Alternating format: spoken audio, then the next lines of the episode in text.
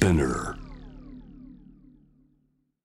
アップクローズ木曜日は私堀潤がお送りしております。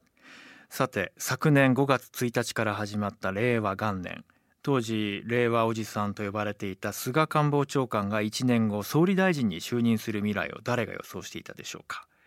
そして新型コロナウイルス。この影響で世界全体に閉塞感が漂った令和2年があと3週間で終わろうとしています。や本当にこう不安や孤独さまざまな心のざわつきがこの1年あった。で、えー生きるのがしんどい辛いという声もたくさん聞いた、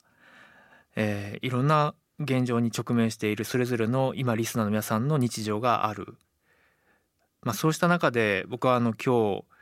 この方の音楽についてのお話をしっかりお伺いしたいなと思って念願かなってゲストとしてお迎えすることができました。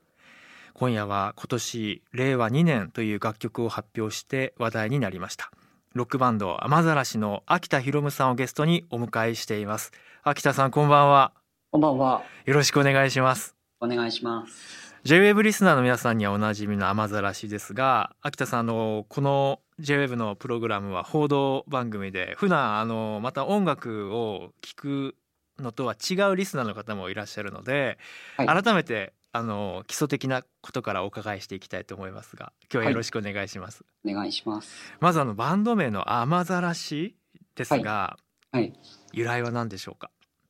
えーっと、普段の日常の中で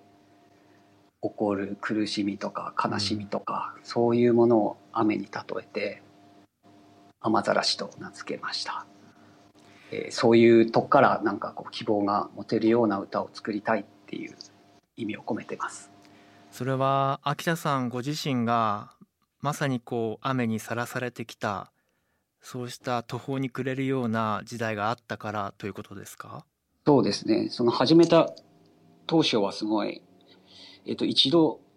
まあ、ミュージシャンを目指して東京で頑張ってたんですけど、一度挫折して地元の青森に帰って、まあ、それでも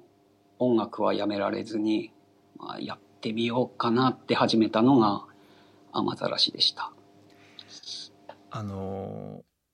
今雨は降り続いていますか？あ昔よりはだいぶ良くなったとは思いますけど。うんまあ、でもなんか一生変わらない自分の人間性みたいなものがうんちょっとこびりついてるみたいな感じはあります。あの実は僕が雨ざらしの曲を聴くようになったきっかけは、はい。あの原発事故で避難を強いられた女性の方が教えてくれたんです。堀さん、はい。この曲を聴いてくれませんか？って。私はこの曲に支えられてるんですと。で自分自身もまあその原発の事故というその震災あの時の気持ちをもう一回思い出すために聴くんですと。鼓舞されるんですと。で本当に大切なものを見出してそして戦う時に聞くんです。いろんなストーリーがここにっていう話でいつもき聞いてくあの話をしてくださって。でちょうどはい。僕もあの映画をどういう映画にしようかなとか、まあ、日々いろんなニュースの現場で社会問題と向き合う時に、まあ、香港の情勢もそうだし今も世界中でいろんなことが起きてそしてコロナでっていう時にやっぱりあのまさにこう雨に打たれながらも伝えなきゃいけないことがあるって声を上げ続けしかもその目線がすごくこう生活者に根付いた目線というかこれは私のことを歌っているのかなとかそういうふうにこう思わせる物語が僕は秋田さんにすっかりこう引き寄せられていってだからはいいろんなこうニュースの現場であの苦難を強いられているもしくは声を上げて戦っている人の顔を見るとパッとこう雨ざらしの音楽が聞こえてくるような感じだったんですよね。改めてその女性の言葉や僕のこの思いが当たってるのかどうかっていうことを含めて秋田さんどんな風に感じられますか？はい。なんかすごい嬉しいですね。でもなんか作ってる時はすごい自分自分自身のことを歌ってるのですごい個人的な痛みだとか苦しみを歌うことが多いのでなんかそれが他の人に共感されるっていうのはすごい不思議な感覚なんですよ。うん、秋田さんがその感じるその苦しみや痛みっていうのは具体的にどういう感情に基づいたものなんでしょうか？うーん。でもそもそもはやっぱ自分嫌いから始まって、ううん。ん、自分に自信がないとか肯定感がないとか、うん。うんまあでもそれでもなんとか生きていかなくちゃならないってとこから始まってそれを自分の歌で解決していく作業というか、うん。うん、そういうふうに曲を作ってます。そっか。じゃあ秋田さん自身がこはい。う七点抜刀いろんなこう感情と向き合いながら紡ぎ出された言葉であり、そしてもう一つやはりその雨ざらしの楽曲って本当に僕あの僕あの東北の出身の宮沢賢治さんが好きではい、あの雨にも負けずが特に大好きなんですけども、はい。本当にこう淡々ととぼとぼとデクノボーと言われてもいいそういう人に私はなりたいってひたすらにこう農家の皆さんと一緒にこう土をいじってこう確かな暮らしをどうやって手に入れるのかっていうふうに歩んできたあの宮沢賢治さんの世界をこう思い出させるようなこうストーリーを感じるんですよね。はい。秋田さんはその歌詞の中に普段どんなこうストーリーをいつもあの、うん。込めているのかなっていうこともぜひ聞いてみたいなと思っていかがですか、普段の生活がからこう発想を得ることは多いですね。えっとなんか根本的に青森で生活してる男の歌っ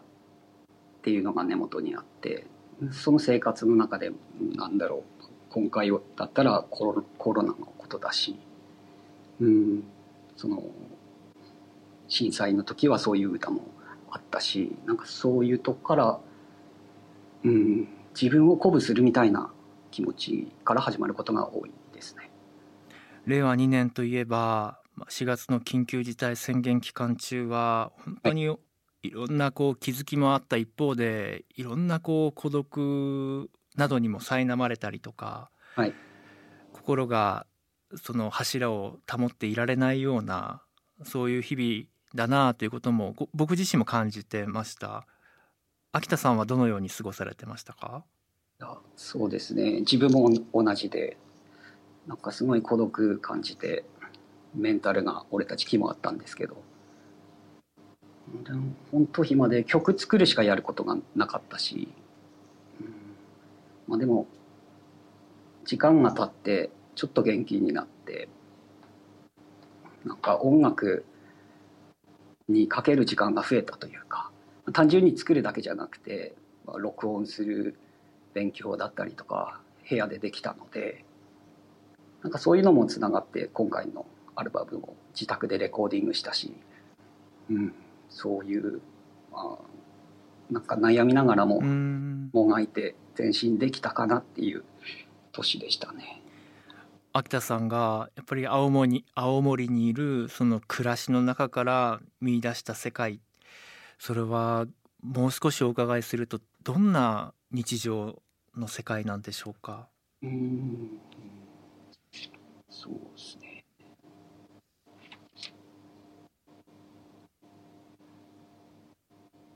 うん、なんかすごい取り残されたようなうん。気が自分自身は。うん、そうですね。なんか言葉にするの難しいんでうすけど。んうんちょうど来週16日水曜日に新しい EP「令和2年雨天決行」が発売されますよね。はいあのどんな思いを込めて作った曲になりますか？はい。えっ、と、すごい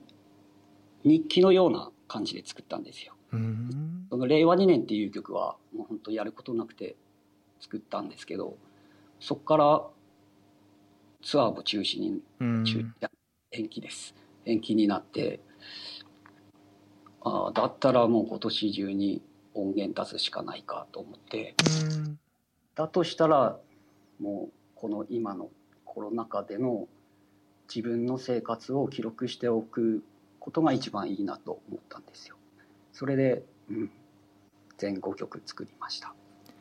この後リスナーの皆さんにもその令和2年聞いていただいて歌詞の一つ一つを改めて秋田さんと一緒に読み解いていきたいなと思うんですが早速リスナーの方からもメッセージがいろいろ来てまして質問がありますと、はい、えー、今年は新型コロナウイルスの流行もあり予定されていたツアーの延期が続きましたがその間作曲のモチベーションはどのように維持されていましたか、まあ、そしてえー、今のはラジオネーム守さんからもう一方ラジオネーム前田さんからはコロナを憎みましたか？それとも楽しかったですか？という質問が来ています、はい、この2つの質問にぜひお答え聞かせてください。コロコロナは憎みましたけどうん。うん。やっぱりモチベーションって意味で言うとやっぱ音源作ってライブやるのがなんかご褒美みたいな活動のサイクルだったので、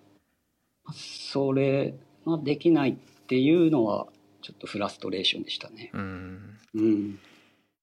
ロックバンド雨ざらしの秋田博夢さんをゲストにお迎えして令和2年を振り返っています。雨ざらしの曲のタイトル令和2年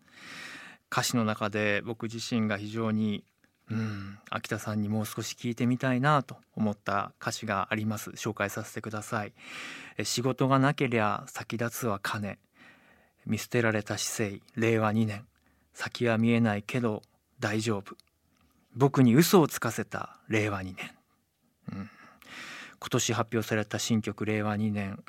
この僕に嘘をつかせたという一節は秋田さんどんなことを思ってこの言葉を紡ぎ出されたんですか、はい、うんとなんか結構「いや大丈夫だよ」って言ったなって聞きまして、うん、でもっと切ないのは「いや大丈夫だよ」って言われることであなんかそうだよな。なんか自分だけじゃなくてみんなそう言うじゃないですか。なんかそれが切ないなと思って書きました。うん、うん。そうですよね。メディアでもねやっぱりコロナに勝とうとか、うん、コロナに負けないでとか感謝しましょうとか、はい、そういう言葉が踊りますけれどももう無理ですとか、うん、もう本当は辛いですとか本当はもういい加減にしてほしいんですっていう辛いですとか、うん、そういう言葉っていうのはなかなかやっぱり飲み込んでしまうようなところありますよね。そうですね。なかなか言えないですよそういうコミュニケーションが続いたこの令和2年っていうのはじゃあ秋田さんにとってなぜこの言葉をやはり今載せなきゃいけないというふうに思われたんでしょうか、はい、なんかすごいやむにやまれず作ったアルバムというか、うん、うん、なんか、まあ、次の予定は大体まあ1年先までとか決ま決まってたりするんですけど、ええ、まあ、そういうのがガラッと変わってじゃあ何する？じゃあ作るかってなった時に、うん、もうなんだろう今後10年先とか、うん、今年のことを思い出す時にすごいなんか記録しておくべきだと思ったんですよ。なんかすぐ忘れちゃうじゃないですか。うんってなんかその瞬間思ったことを作品にしておくっていうのはすごい重要なことなのかなと思いました。うん秋田さんいや本当にこう忘却っていうのは悪意なく訪れるというかなんかそんなにこうみんなもう忘れてやろうと思って忘れるよりもやっぱりそれぞれ日常があるしなんか持ち場を自分の持ち場を守るのでも精一杯だったりしてでも気がつけばまあ2011年の震災原発事故でさえやっぱりこう心の感情の中からすごく小さなものに変わっていってしまったりとか、なぜやっぱりこう忘却があるのかなってこともすごくこうジレンマを感じるんですよね。秋田さんはこの忘れていくっていうことについてはどんなことを感じられますか？うん、なんかすごい怖いですよね。怖い。怖いですね。なんか、同じ過ちを繰り返すのが多分一番怖いと思うんですよ。なんか自分のことでもそうなんですけど。うん。うん。なんかあの時は絶対こうしようって思ったのに、同じことを繰り返しちゃう時ってあるじゃないですか。うん。がうん、人間関係とかでもそうですけど、そうですね。うん、だから覚えておくっていうのはなんか今自分が思うこうやっておくべきことじゃないかなと思ってます。うん。一方であの思い続けることがすごくこう負担になってしまうことっていうのもありませんか、あのいやその震災の事故でそのままあ事故や震災の災害によっていろいろなこう被害を受けてでもこの記憶をずっと抱きかかえながら毎日を過ごさなきゃいけないんですか？って。うん、でどこに行っても被災者とかそういう被災者のなんとかさんっていうもう言われ方をする。なんかそういう私は私僕は僕なのにっていうなんかそういうこう葛藤もあったりしてうん。なんかその覚えておかなきゃいけない覚えていてほしい。でもその記憶だけの自分では生きていけない。まあうん。それを背負わせるメディアの在り方や社会風潮っていうのはどうなのかとか、はい、このジレンマについては秋田さんどんなことを考えられますか、でもそれはやっぱ周りのうん。人間ですよね。うんうん、加害者にならないためにえー覚え続けるわけで。そうか。そうですね。被害者とか、まあ、うん。傷ついた人はそれは忘れるのが一番いいですよ。うん。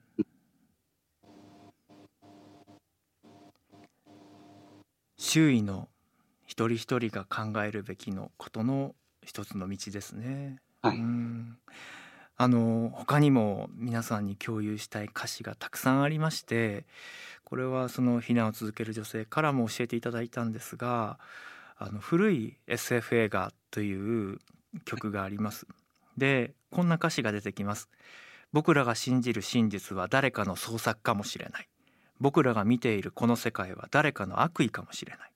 人が人である理由が人の中にしかないのなら明け渡してはいけない場所それを心と呼ぶんでしょ僕自身もあのメディアを通じて発信する立場として、まあ、この歌詞には大変興味を抱きました明け渡してはいけない場所それを心と呼ぶんでしょって。で情報っていうのはひょっとしたら誰かがものすごくこうねじ曲げてもしくはそれほど強い意図がなかったとしてもその人の意思がすごく反映されるものでもあって。この歌詞が生まれた背景というのは秋田さんはい。どどんな状況で生まれていったんですか、震災当時に住んでたのがむつ市の関根っていうところですごい、えー、と家の近くに、えー、と中間貯蔵施設があってですあの原発の事故が起こった時にすごい自分が住んでる環境とリンクしたんですよ。なんか明日は我が身だみたいな。うんうん、でそこ住んでる人たちは漠然と絶対安全なものだと思っていたし、うん。うん、あでもあこういうことがありえるんだってうん。思った瞬間にあ絶対なんてないんだなと思ってうん。多分そういう気持ちを書いた歌詞です。明け渡していけない場所人の中にしかない、それを心だ。この表現はすごくこう、あのぐさりと胸に刺さりました。あの意外に先ほどの僕に嘘をつかせたじゃないですけど本来だったら自分が思っていることをこんなに簡単にやすやすと裏切って言っちゃいけないのにって思うようなことも状況によっては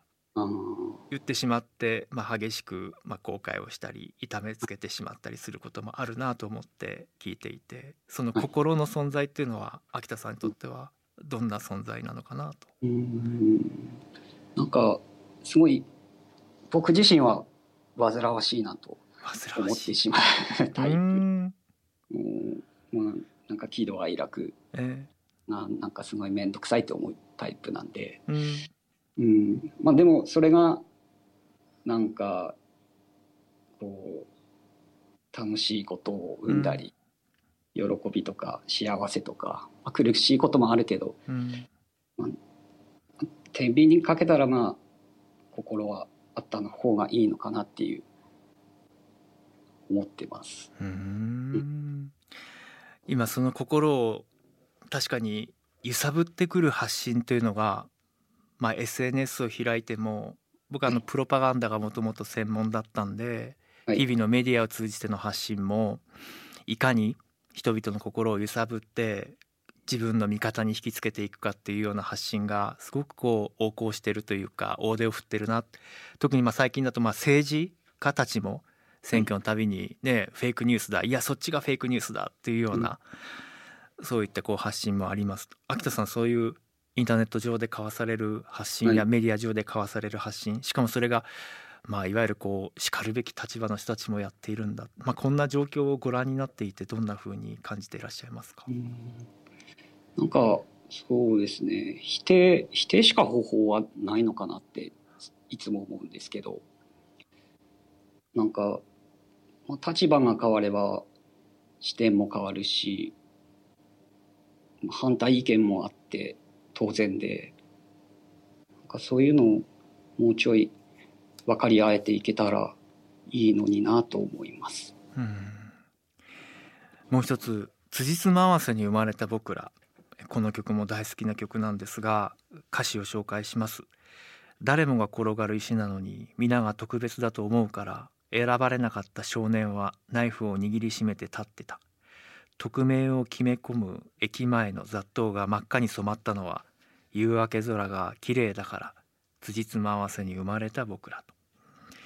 あの誰もが転がる石なのに皆が特別だと思うから選ばれなかった少年はという一節を聞いた時に、はい。僕は今本当に世の中ね SDGs だ多様性だねオンリーワンだそういう旗が振られれば振られるほどあなたと私は違うんだからもう関わらなくていいとか入ってこなくていいとかなんかこう違いが分かって溶け合うんじゃなくて違いが分かったから関わらないとか攻撃し合うっていう方に向いてる部分がないかなと思ってそれを実感してすごくこう課題として自分自身持ってるんですね認識を。そこを少しこう感じさせたんです、い。秋田さんは今分断っていうのは深まってると思うか？この多様性違いがあるっていうことについて、はい。うん、やっぱりそれはいい方向に向かっていると思われるのかどんなふうに感じていらっしゃいますか？い。や分断はもう進んでると進んでる。どうしてですか、うんうん、うん、なんだろう。なんかすごい自分が果たして人を傷つけてないだろうかってすごい疑ってしまうんですよ。まあ、曲もそうですけど、なんか最初は雨ざらしっていうのはすごい傷ついてた時代があって、それを何とかしようとして始まったバンドのはずなのになんかただ傷つけるだけに回ってるんじゃないかなって思う時があってなんかそこは一歩バランス取りたいなとは最近は考えてますね。僕に雨ざらしを教えてくれたその女性が本当にどん底を見せてくれる歌詞世界観。でも必ず最後に小さな希望があるっていうふうに言っておられたんですね。はい。秋田さんそれは雨ざらしの音楽としてはそうなんですか？そうですね。なんか自分のために作ってる音楽なので、うん、